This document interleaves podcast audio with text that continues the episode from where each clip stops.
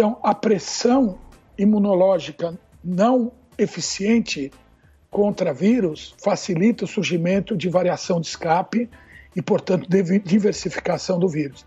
Isso pode prejudicar extremamente todas as plataformas vacinais que não têm uma agilidade de rapidamente inovar o que está sendo apresentado. Portanto, é fundamental a gente somar para defesa, a defesa das vacinas tratamento precoce. Isso é óbvio e qualquer pessoa vai entender. Mas isso eu, eu, eu sei que faz parte vamos da agenda falar, mais Vamos falar daqui a Tem dois aspectos do tratamento precoce que estão sendo deixados de lado. O primeiro é que, independente de, desse argumento de que 80% ou 90% das pessoas não acontece nada, o que acontece é que, na medida que agrava e você vai passando de fase 1 para fase 2, A, 2B e 3, a sua probabilidade de sobreviver na hora que você é entubado é reduzida drasticamente. Então, o que acontece é o seguinte: é lógico que você tem que pensar nas pessoas que vão morrer, mas parece que não é uma grande preocupação. Segunda coisa é o seguinte: é, com relação ao tratamento precoce, eu só queria deixar um recado aqui para os indivíduos que está todo mundo agora vacina virou. A, é lógico, eu, eu, eu, trabalhei no desenvolvimento de vacina, inclusive com o pessoal do Ambaruca em Harvard para vacina para Zika. Eu sou uma pessoa pró-vacina, vacinei todos os meus filhos e tomo vacinas. Mas o que essas pessoas não estão entendendo é que o tratamento precoce, a profilaxia, é o que vai salvar as vacinas. Eles estão totalmente. De novo, as pessoas não conhecem Darwin e não conhecem genética. Então, é uma discussão sendo conduzida por completos estultos o tempo todo. Todos eles vestidos de cientistas. É uma, é uma, é uma loucura isso. Parece, um, parece um, um, é uma coisa assim. Eu não sei, eu, eu não vi uma peça de teatro ainda com esse, com esse conteúdo mas é uma das coisas impressionantes que está acontecendo no mundo. Então, deixa eu explicar uma coisa para vocês aí.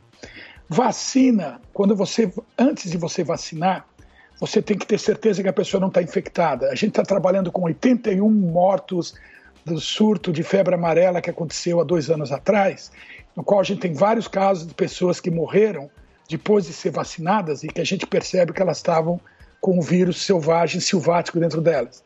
Então, o que acontece? Quando você vacina uma pessoa e ela já está infectada, o tempo da vacina de gerar uma resposta imune não é compatível com a infecção. Portanto, a, a fraca resposta à vacina vai jogar contra a vacina. Porque se ela foi infectada antes, o vírus vai escapar da vacina. Se ela foi infectada logo depois da vacinação, antes de receber o reforço, que agora querem atrasar para três meses depois, essa imunidade subneutralizante gerada por uma vacina vai selecionar variantes que escapam da vacina. Então, senhores que estão ganhando aí bastante dinheiro vendendo vacinas, que eu admiro isso, acho, que acho uma maravilha a gente ter economia de mercado e ter pessoas ficando ricas quando fazem coisas boas. Mas vocês vão perder seus produtos, porque vocês vão estar usando a vacina durante um surto onde a probabilidade da pessoa ser infectada logo depois da vacina é muito alta e todas as pessoas imunossuprimidas ou gerando anticorpos subneutralizantes vão selecionar variantes de escape que vão queimar a sua vacina. Então pensem um pouco. Se vocês forem minimamente inteligentes e tiverem interesse em manter seus negócios funcionando, pensem que vocês precisam tratar as pessoas para que a vacina seja eficaz e seja protegida. E, doutor Paulo, então aproveitando esse gancho, é, de tudo que a gente tem aí, ivermectina, hidroxicloroquina, a proxalutamida, o senhor até me enviou um estudo outro dia sobre a proxalutamida, é, é caso a caso, tem um protocolo, tem um kit, é, essa história de, de, que atinge o fígado, que dá problema no coração, é, o que, que o senhor tem a dizer sobre tudo isso? Eu, só, eu, já falei o que eu tinha que ter dito, Lacombe. Essas narrativas todas, elas são geradas justamente por alguma, alguma, alguma outra, algum outro interesse. A ciência que todo mundo fala, ela é bem clara, né? Você, na medicina de uma maneira geral, para 90% das atuações médicas, não existe evidência nível A, que agora todo mundo aprendeu a pedir isso, a exigir, virou a nova bandeira aí da narrativa que está tentando se manter hegemônica. Não existe. E você tem hoje em dia mais de 200 trabalhos mostrando, 67, 70% deles, mostrando que a terapia precoce é eficaz e eficiente usando moléculas reposicionadas. Existe uma grande quantidade de moléculas agora.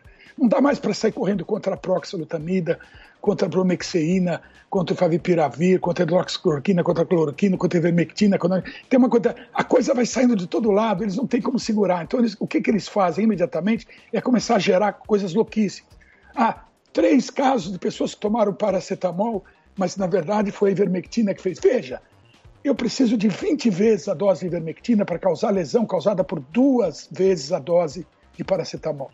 Eu preciso de 20 vezes a dose de ivermectina para causar lesão causada por duas vezes a dose de paracetamol. O que está sendo tomado? Ivermectina ou paracetamol em grande escala? Não, é um absurdo. Quer dizer, as pessoas perderam completamente a vergonha na cara e estão vindo com narrativas comple completamente descompensadas. Estava vendo um indivíduo aí que agora está ficando famoso, fazendo o tempo inteiro declarações contra, contra o tratamento precoce, que fez uma, uma, um, um vídeo extremamente afetivo, dizendo que as pessoas que estão defendendo a ivermectina estão ganhando dinheiro, têm interesse econômico. Como é que um idiota é capaz de dizer que alguém tem interesse em algo que não tem patente envolvida? É quer dizer, sou um cretino falar uma coisa dessa. Desculpa ser tão, tão franco. Agora, tem uma coisa que, que, é, que, é, que é muito importante, que é o seguinte. Lembrem que a eficácia das vacinas durante vacina profilática, durante uma pandemia do nível que a gente está tendo, ela vai ser tostada, vai ser derretida, se você não tiver uma blindagem das pessoas pré e pós-vacinação, até ela montar uma resposta anticorpíca razoável para a vacina. Vocês querem preservar as vacinas?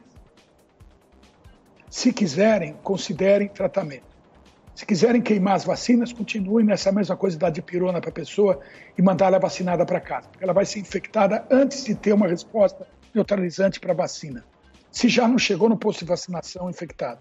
Doutor Zanotto, eu tenho uma pergunta muito simples. Por que as principais agências de saúde do mundo, FDA, NIH, CDC, que é o Centro de Controle e Prevenção de Doenças, tanto dos Estados Unidos como Europa, a EMA, que é a Agência é, de Medicamentos Europeia, quer dizer, todas as mesmas agências que aprovam as vacinas, não aprovam nenhum desses componentes que o senhor citou, ou pelo menos os mais conhecidos, ivermectina, hidroxicloroquina, do, tra do tratamento precoce. Pelo contrário, se você entrar no site dessas agências e observar o protocolo para tratamento de Covid, todas elas trazem expressamente escrito que esses medicamentos são considerados ineficazes, que vários estudos já provaram, comprovaram que eles são ineficazes. Nem o próprio laboratório que produz a ivermectina, a Merck, uh, considera o, o medicamento para tratamento da Covid. Seria o maior interessado em que ivermectina fosse usada. Quer dizer, todas essas agências de saúde estão erradas? Olha, é, você, já, você já viu loja de, de, de, móveis, como é que funciona, Amanda? Você nunca foi na, numa boa loja de móveis? De móveis? Móveis, é. né? Mobiliário. Sim. Móveis, móveis, mobiliário. Já ah. foi? Então, você já percebeu que, de repente, os caras têm um negócio chamado outlet, onde eles vendem ponta de estoque? Hum. Baratinho. E, às vezes, até jogam fora da loja para colocar o que é novo. O senhor acha que é por acho interesse econômico, é isso? E você acha que é o quê, Amanda? Eu acho que é ciência, eu acho que é saúde, doutor. Eu acho que não, todo não é mundo tá, uh, quer achar um tratamento para essa doença não. que afeta negativamente todos os países. Todo mundo perde com a Covid, economicamente o mundo perde, né? Eu acho que é do Olha, interesse de todo mundo achar um, um tratamento, uma ver, vacina.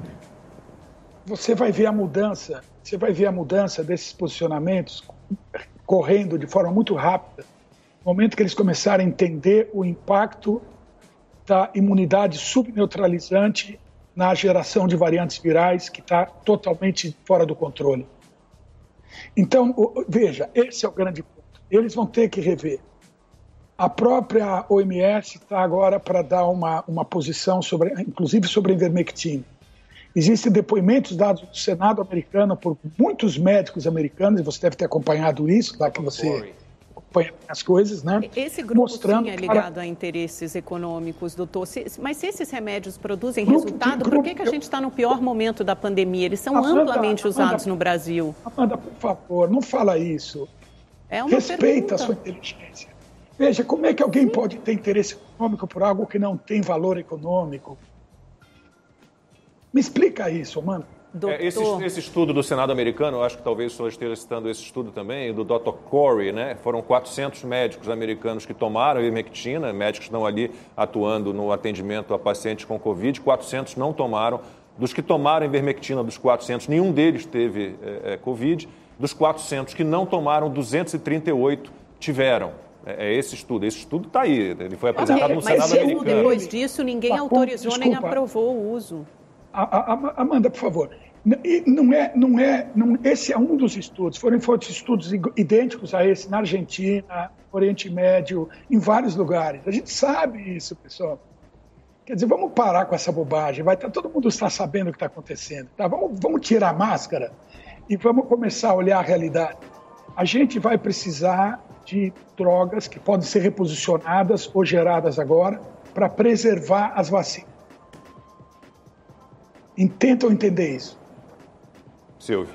Se a gente não, se a gente não tiver é, uma maneira de conter o vírus é, e, e, esperar que a pessoa consiga construir uma, uma resposta imune completa com duas, três doses vacinais sem estar exposta ao vírus, a gente vai fracassar todo o esforço de vacinação.